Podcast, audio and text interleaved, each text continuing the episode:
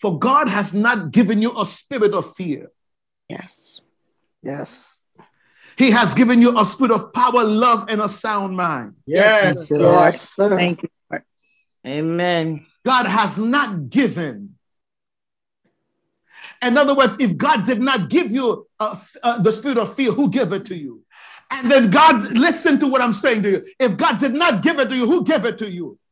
And then he, sa- he gave you the answer. He said, There are three things.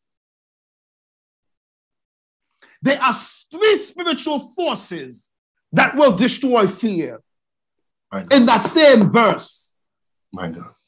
he said, Power, love, and a sound mind. Jesus. Yes. Thank you, Lord. Those are My the three Lord. things that will destroy fear power, love, and a sound mind. My- So every spirit that you see is at the mercy of fear. My Amen. God.